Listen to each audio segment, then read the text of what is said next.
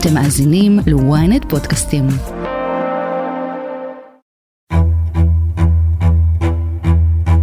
Canada's wildfire season is now officially the worst ever recorded. And it's only going to get worse as peak fire season continues. This heat wave is gripping parts of Europe with temperatures reaching more than 40 degrees Celsius. ככל שאנחנו יודעים, כל הישראלים המטיילים באזור בסדר גמור, אין שום דיווח על ישראלים שנפגעו. מרכז האירוע הוא סביב מזג אוויר מאוד סוער שהציף פה את הנחלים, במקביל הוריד את התקשורת ואת החשמל. החודשים האחרונים מרגישים כמו סרט אסונות. שריפות, שיטפונות, גלי חום וסופות ענק פוקדים את כדור הארץ. כל המומחים הזהירו אותנו שזה עומד לקרות, אבל עכשיו כשזה כאן זה מכה בכוח בכל מקום. As we've been talking about all morning, millions of Americans are suffering through extreme heat here in America, but we're not the only ones dealing with high temperatures. Oh! Oh! Wow. Oh! Look at that one right there, Donovan. Look at it down on the ground. Look. Oh my gosh. מה נחווה בארץ ובעולם בשנים הקרובות? למה אנחנו ממש לא ערוכים לתרחישים הללו מרמת המזגן בבית ועד שירותי ההצלה? והאם כבר עברנו את נקודת האל-חזור? אני שרון קידון, וזאת הכותרת. אנחנו במזרח התיכון רגילים לקיץ חם, אבל הקיץ הזה נוספו הזהרות מיוחדות לגלי חום קיצוניים. כבר בחודש מרץ השנה הוציאה רשות החירום הלאומית במשרד הביטחון תרחיש מדאיג עקב החמרת תופעות מזג האוויר הקיצוני. ואכן אנחנו בימים אלה חווים גל חום משמעותי שני מתחילת הקיץ. אילנה קוריאל כתבתנו, אנחנו רגילים לחום יולי-אוגוסט, אבל כאן זה לא החום הרגיל.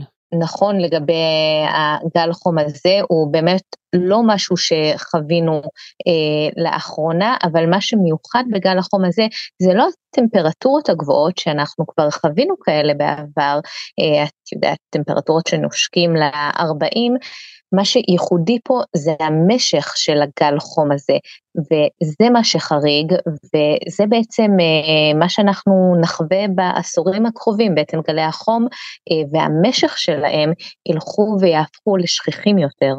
בעבר אמרו לנו שבתקופת האביב יש חוסר יציבות, ואז אנחנו רואים שרב גדול, אבל הנה אנחנו רואים, אנחנו ממש בקיץ, בעיצומו, ואנחנו רואים גל חום מאוד משמעותי. נכון, גל החום הזה זה בעצם סוג של הצצה לעתיד שלנו, וגם לא מדובר בעתיד הרחוק, מדובר בעתיד הקרוב. עכשיו, ממשהו כמו 75 ימים חמים בשנה, אנחנו הולכים לקפוץ לקצת יותר מ-80 ימים חמים סביב אמצע המאה, זה לפי דוח של השירות המטאורולוגי, טמפרטורות של 49 מעלות, יהפכו למשהו שאנחנו נראה הרבה יותר, ומה שאנחנו חווים עכשיו, הקדימון הזה, זה צריך לשמש לנו לאיזושהי נורת אזהרה, כי אנחנו לא באמת ערוכים להתמודד עם גלי חום כאלה. רק תזכרי במה שהיה לנו במשק החשמל, באותו יום שישי, של חודש יוני, שבו חברת החשמל נאלצה לנתק מאות אלפי בתי אב ישראלים מחשמל. אנחנו נשארנו בלי מזגן בגל חום רציני וכבד, ויכול מאוד להיות שאותם ניתוקים יהפכו לשגרה שלנו.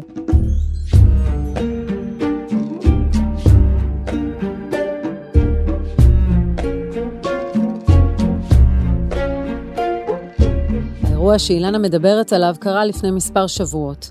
חוסר היערכות לגל החום וחוסר תאום בין חברת החשמל לחברת נוגה שמנהלת את משק החשמל הביא כאמור לניתוק יזום של מאות אלפי בתי אב מהחשמל בשיאו של החום. חברת חשמל הייתה אמורה לספק לנו שתי תחנות בחדרה, 70-80, שאם היו קיימות היו עוזרות לנו מאוד בהתמודדות. לא יודע למה הם לא מוכנים, זה תשאלו את חברת חשמל. כשביקשנו להניע אותם ביום חמישי זה כבר היה מאוחר מדי, אם כל הרזרבה הייתה זמינה לנו בשעת המשבר, לא הייתה בעיה. את המריבה בין שאול גולדשטיין, מנכ"ל נוגה, לחברת החשמל, אנחנו זוכרים, אבל גם אם נוגה וחברת החשמל יעבדו בתאום מושלם, גלי החום הקרובים הצפויים יביאו לצריכת חשמל שישראל אינה ערוכה לה. תחשבי, כבר עכשיו המצב של משק החשמל שלנו הוא על קרעי תרנגולת, ועכשיו מספר הימים הקיצוניים עם טמפרטורת מקסימום של מעל 38 מעלות הולך לגדול מ-13 ימים בממוצע למשהו כמו 20 ימים בממוצע. אנחנו באקלים הנוכחי של ישראל, אנחנו חווים בממוצע כ4 גלי חום בשנה, אוקיי? כל אחד מהם נמשך בערך 4-5 ימים, עם טמפרטורה מקסימלית שמתקרבת ל-36 מעלות, כשבשיא אנחנו יכולים להגיע לכיוון ה-40, אבל בעשורים הקרובים מספר גלי החום הולך לעלות, לעמוד על 5 גלי חום בממוצע בשנה, זה הממוצע, זה לא, זה יכול להיות שאנחנו גם נחווה עוד יותר גלי חום, וסביב אמצע המאה ה-21 הממוצע הולך להיות 6 גלי חום בשנה, שימשכו משהו כמו 5 ימים, ושוב, זה הממוצע, זה כשאנחנו לא מדברים על תרחישי קיצון, כשאנחנו מדברים על תרחישי קיצון, אנחנו מדברים על טמפרטורות של עד 49 מעלות, ואני חייבת לומר שזה מטריד אותי, ומדאיג אותי, כי משק החשמל שלנו לא ערוך, שירותי הרווחה והבריאות שלנו לא ערוכים לדברים כאלה. ואם הקיץ יהיה ארוך יותר, אז החורף שלנו יתקצר. אנחנו פחות נראה את השינויים האלה, את המעבר האביב והסתיו, אנחנו נקבל גם שוב הרבה יותר אירועי מזג אוויר קיצוני, אגב זה לא רק עלי חום, זה גם גשם, משקעים הרבה יותר קשים, שככה מתכנסים לימים בודדים, במקום שהמשקעים יהיו פורסים לאורך השנה, אנחנו נראה אותם בימים ממוקדים יותר, מה שאומר ששוב הם יהיו גם הרבה יותר קשים, אנחנו נראה עוד יותר משקעים, למרות שאולי אנחנו לא נראה עם איזושהי ירידה בכמות הממוצעת במשקעים, לפחות לא לטווח הקרוב, אנחנו כן נראה אירועי גשם משמעותיים יותר, מה שאומר שאגב שיטפונות, והיות שישראל פשוט מחוסה באספלט, ואנחנו לא יודעים לנהל את מי הנגר שלנו, לפחות לא בצורה יעילה כרגע, אנחנו נראה הרבה יותר שיטפונות, הרבה יותר הצפות, ובכנסת אנחנו פשוט לא רואים התייחסות לסוגיות האלה.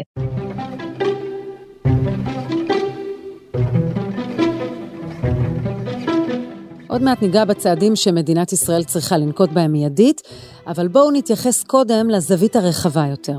מה שבישראל אנחנו חווים במדרכה הרותחת בצהריים באלנבי, או בשיטפונות של הגעתון בנהריה בחורף, לא מתקרבים לסדרי הגודל של האסונות ברחבי העולם. הודעה קצרה ומיד חוזרים. אבל רגע לפני בואו לקחת חלק בפודקאסט ולהביע דעתכם, כתבו לנו למייל podcast@ynet.co.il אם אתם רוצים להשתתף בסקר, ואנחנו ניצור אתכם קשר. כבר חוזרים. בזמן שאתם עושים כושר, סיימתם עוד 2 פרקים בספר. חדש באפליקציית עברית, ספרים קוליים, דרך חדשה לנצל את הזמן ולהפוך את השגרה לחוויה מרתקת. אז בואו ליהנות מאלפי ספרים להאזנה שמחכים רק לכם. פשוט לקרוא בכל דרך בעברית. הורידו עכשיו את אפליקציית עברית ללא עלות ותיהנו מספר קולי ראשון מתנה.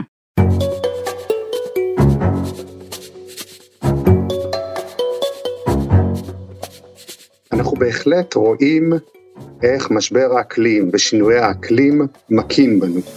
אנחנו רואים את זה שנה אחר שנה, אבל זה כל פעם הולך ומתעצם, זה מקיף את כל הגלובוס, אנחנו רואים מופעים בקיץ ובחורף, בחלק הצפוני של כדור הארץ, בחלק הדרומי של כדור הארץ, שיאי טמפרטורות, משקעים חריגים, הצפות, שריפות, ובהחלט אנחנו רואים שמשהו לא טוב קורה סביבנו, וזה משפיע עלינו, על הטבע, על החקלאות, על יוקר המחיה, על החיים עצמם. זה פרופסור עדי וולפסון, מומחה לקיימות, במכללה האקדמית להנדסה על שם סמי שמון. תראי, למשל, מחודש מרץ האחרון, וככל שהחודשים התקרבו למאי וליוני, בדרום סין היה גל חום עצום, חודש אחר חודש, טמפרטורות גבוהות, ללא משקעים כמעט, וכל זה גרם גם לבעיות קשות באספקת החשמל, כי גם הסינים גילו את המזגנים ולא רק המערב, אבל גם לפגיעה בחקלאות, בצורת, בשדות, תמותה של בעלי חיים, פגיעה בבני האדם. ביוני האחרון היה בעודו גל חום חריג מאוד, תמותה מאוד מאוד גבוהה בזמן קצר, וצריך לקחת בחשבון שלהם, בשונה מאיתנו למשל, יש פחות אמצעים להתמודד ולהתגונן, הרבה אנשים שלא גרים בבית ממוזג ומקורר למשל, ומערכות בריאות שיש להם פחות יכולת לעמוד בעומסים שכאלו. אנחנו מדברים על יוני שבדרום ארצות הברית הטמפרטורות מאוד מאוד גבוהות, ובמקומות שיש שילוב של החוט זה מגיע ל-15 מעלות מעל הטמפרטורות הממוצעות באותו המקום. אירופה שכבר התחילה לחוות גל חום ביולי, ועכשיו עומד לפניה ולפני ארצות הברית גל חום כבד אפילו יותר, שלא יהיה רק בדרום אירופה, בספרד, אלא יטפס למעלה ליוון ולצרפת ולפולין ולצ'כיה. גם באנטרקטיקה הטמפרטורות שנמדדו היו גבוהות יותר מהטמפרטורות הממוצעות, גם אם שם אנחנו מדברים על 7 או 8 מעלות, זה עדיין גבוה יותר מהממוצע בעונה הזו. באמת משהו שמקיף עכשיו את כל העולם. דיברת על הצפות, עכשיו יש הצפות כבדות בדרום קוריאה, וכל הדברים האלו קורים מפני שיש לנו מזג אוויר מאוד מאוד לא יציב, והסיבה היא שאנחנו מתחממים.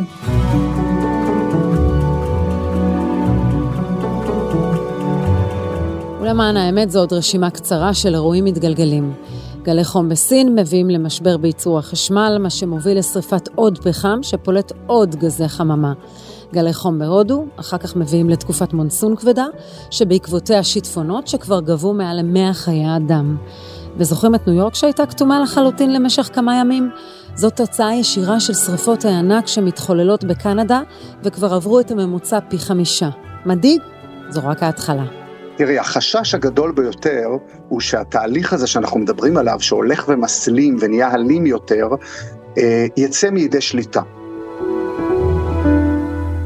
זאת אומרת שהטבע כבר יניע את התהליך בעצמו, וזה לא יהיה רק מונע על ידי האדם, מפני שמשבר האקלים היום, העיקר שלו הוא שאנחנו שורפים דלקים פוסילים, משחררים גזי חממה, אוכלים בקר וצאן שבגידול שלהם יש שחרור של מתאן שהוא גז חממה אגרסיבי, ולכן מצטברים אותם גזי החממה באטמוספירה, והם כמו איזה סמיכה כזו, לכן קוראים לזה אפקט החממה. למשל, המסע של מדפי קרח באזורים שונים של גרינלנד או הקוטב הצפוני, יכולה לשחרר כמויות מאוד גדולות של פחמן דו-חמצני ומתאן שכלואות מתחת לאותם אזורים, ואז באמת אנחנו נגיע למצב שבעצם הטבע מניע בעצמו כבר את התהליך הזה, וזה יוצא בכלל מכלל שליטה. יש מה שנקרא נקודות קיצון כאלו, כמה נקודות כאלו שאנחנו מגדירים אותן שאסור לעבור אותן, כדי שלא נגיע לאותה נקודת אל חזור, ולאט לאט אנחנו מגלים שאנחנו מתקרבים ועוברים עוד אחת ועוד אחת, כפי שזה נראה עכשיו, ומתוך הממצאים שאנחנו רואים בשנים האחרונות, האירועים הולכים ונהיים קיצוניים יותר, הם נהיים אלימים יותר, הפגיעה משמעותית יותר בכלכלה ובבני האדם ובטבע כמובן. אבל לא עברנו את נקודת האל חזור עדיין.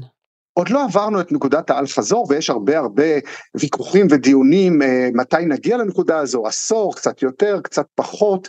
אני חושב שהעיסוק בדבר הזה דוחה את הנושא שאנחנו צריכים לעשות משהו, שאנחנו צריכים להבין שקורה פה משהו, שיש לנו אחריות, שאנחנו צריכים לדאוג לעצמנו, לקרובים לנו, לדורות הבאים אחרינו, ושצריך לפעול, שצריך לשנות הרגלים, שצריכים לעשות דברים אחרת, ולא רק כל הזמן לחפש, אוקיי, יש לנו עוד קצת זמן, אוקיי, המדענים טעו. דרך אגב, אם מסתכלים על כל הדוחות, ובעיקר הדוחות של הגוף של האום שמרכז את הדברים האלה, ומוציא כל הזמן דוחות לקראת פסגות אקלים וכדומה, רואים שהמציאות מקדימה את כל האיומים והדוחות של המדענים. אז לא רק שעוזר לנו הזמן, גם התחזיות למתי יגיע הדדליין מתעדכנות, והן אפילו מוקדמות יותר ממה שאנחנו מצפים. זה עוד מבלי לדבר על אלה שבכלל לא מאמינים שאנחנו נמצאים במשבר. חלק מהבעיה היא שאנחנו מתמקדים במזג האוויר אצלנו, ולא רואים את היקף התופעה העולמית. כל הדברים הללו נמצאים תחת אותו דבר שאנחנו קוראים לו משבר אקלים, ואולי שווה פה לעמוד על ההבדל בין אקלים לבין מזג אוויר.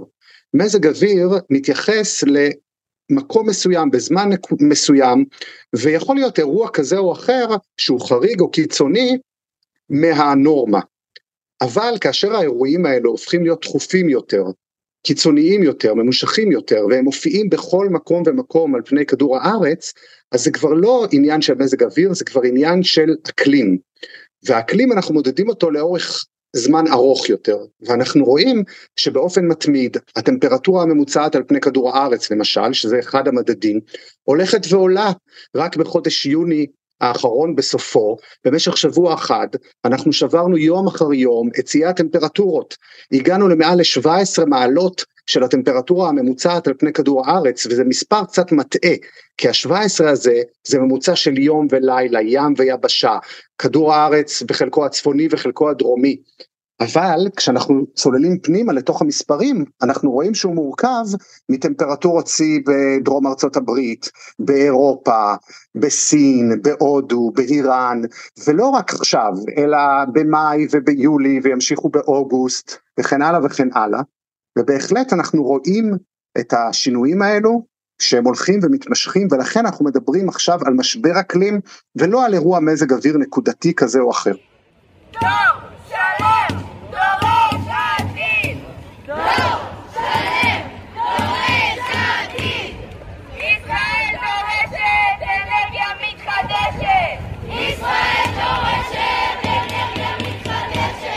כשאנחנו מנסים לקרב אנשים לנושא הזה, אנחנו מדברים על כך שזה פוגע בכל אחת ואחד מאיתנו ממש ישירות.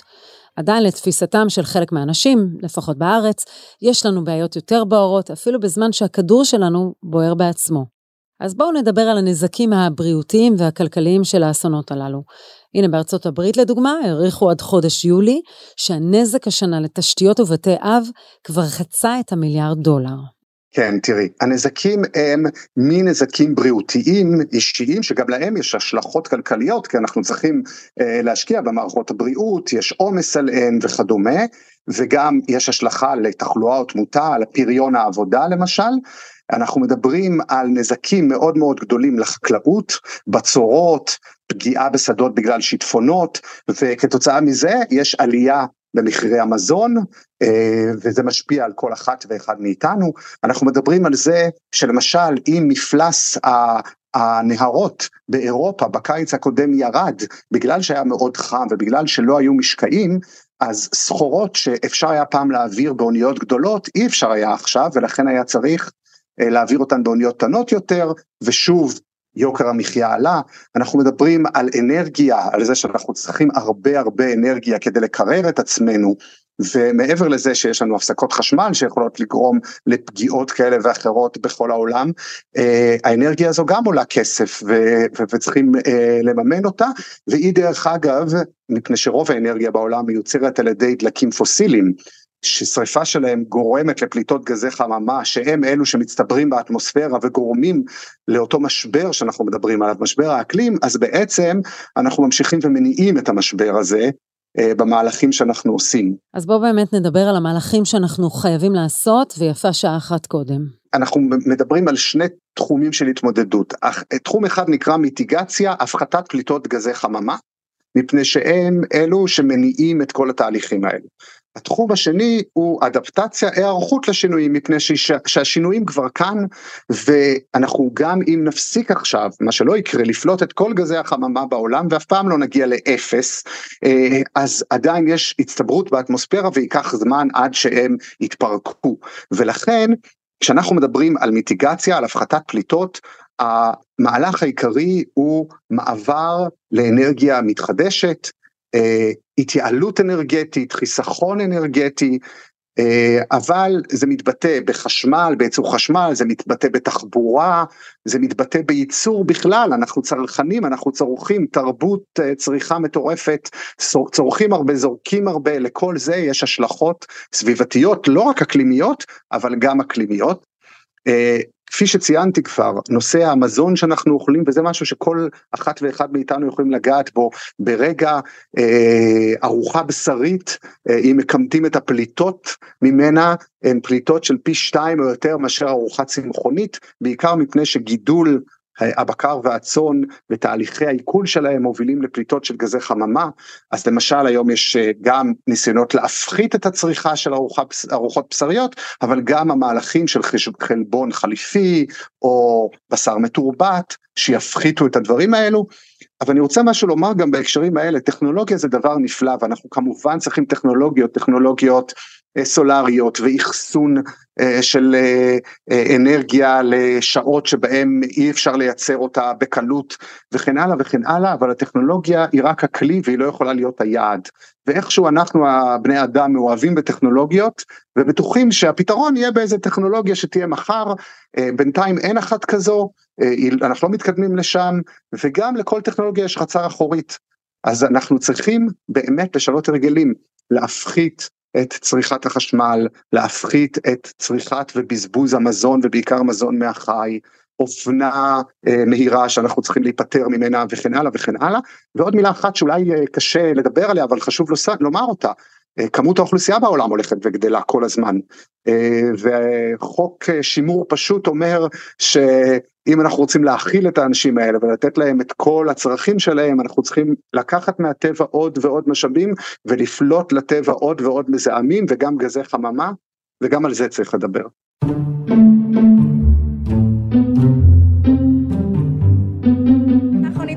בכנס של סילמן שבא להגן על איכות הסביבה, אבל חברים, אין דמוקרטיה, אין סביבה, אין איכות סביבה בדמוקרטיה. סילמן מכרה את הג'וב שלה, את כולנו בשביל הג'וב שלה. ישראל לא תהיה דיקטטורה, אנחנו נאבק. בחזרה אלייך אילנה קוריאל, כמה סמלי שגם יום הסביבה בכנסת שהיה אמור להתקיים היום לא התקיים בגלל יום השיבוש. ישראל לאורך זמן לא עומדת ביעדים ובהתחייבויות שלה לנושאים הסביבתיים, וזה לא רק בגלל אירוע נקודתי כמו היום. נכון, הדוח של ה-OECD רק לפני כמה חודשים אמר כמה שאנחנו לא נמצאים במקום שאנחנו אמורים להיות בו. יש אגב כל כך הרבה דברים שישראל יכולה לעשות כדי להכין את עצמה לקראת העתיד הזה של שינוי אקלים, שוב, העתיד שאנחנו ממש הולכים ומתקרבים כמו תאונת רכבת. אגב, חוק אקלים עדיין אין לנו, אנחנו לא רואים את הממשלה הנוכחית מתכווננת לזה. במשרד להגנת הסביבה, למרבה הצער, הם לא שמים את כל כובד המשקל שלהם על הנושא הזה, למרות שיש שם באמת אנשי מקצוע מהשורה הראשונה, וממשלת ישראל עושה רושם שהרבה יותר עסוקה בעידן הסבירות ולא בעידן שינוי האקלים. אז ישראל גם לא מתמודדת עם ההשפעות הישירות של שינוי האקלים שנמצא כבר כאן, שזה אומר הערכות, כמו שאת אומרת, לשיטפונות והצפות, טיפול באנרגיות חלופיות למקרה של עלייה משמעותית בצריכת האנרגיה, אבל גם לא נערכת למנוע את המשך השינויים. לא טקטיקה ולא אסטרטגיה. נכון, ואגב, המניעה זה הרבה יותר אדפטציה. שוב, אנחנו בתור ישראל קטנה, יכול להיות שאנחנו לא נוכל להשפיע כל כך הרבה על הנושא של ההתמעטות של פליטות גזי חממה ודברים כאלה מבחינה עולמית, אבל מבחינת ישראל עצמה יש דברים שאנחנו כן יכולים לעשות מבחינה עירונית, נטיות עצים ותכנון עירוני יותר יעיל. עכשיו גלי החום האלה הם ילכו והתרבו לא רק בקיץ, אלא כמו שאמרת אגב מקודם, כנראה גם בעונת המעבר, והחום הזה יהיה כבד במיוחד בלב הערים. שם בנוסף לשינויים האקלימיים מתפתח אי חום עירוני, הרי אנחנו כאילו מאוד צקופים, ישראל לא בדיוק ידועה בשטחים הפתוחים שלה, אלא יותר בגלל הצפיפות שלה. יש שם מיעוט צמחייה, יש שם חסימת רוח, והשילוב הזה בין גלי החום לבין התמעטות ימי הגשם בתקופת הסתיו גם יכולה להוביל לשריפות יער. זה משהו שאנחנו לא נראה רק את הפגיעה בערים, אלא גם בשטחים הפתוחים. בקיצור, דיכאון. חדשות טובות אין לך, אילנה קוריאל, תודה רבה, ימשיך להיות חם. ימשיך.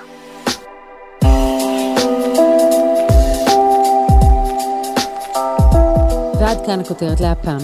תודה לכתבתנו אילנה קוריאל ולפרופסור עדי וולפסון. אתם מוזמנים לעקוב אחרינו בוויינט, באפליקציה, בנייד וגם ברכב, או איפה שאתם שומעים את הפודקאסטים שלכם. אם זה קורה באפל או בספוטיפיי, עשו טובה, תדרגו אותנו. גם תגובה זו אופציה. בינתיים אני מזמינה אתכם להזין לפרק על אותו ניתוק המוני של מאות אלפי בתים בישראל בתחילת חודש יוני. חפשו את הפרק מי השם במשבר החשמל הגדול של ישראל. איתי בצוות הכותרת ישי שנרב, תחקיר הפקה ועריכה גיא סלם. אני שרון קידון, ניפגש בפעם הבאה.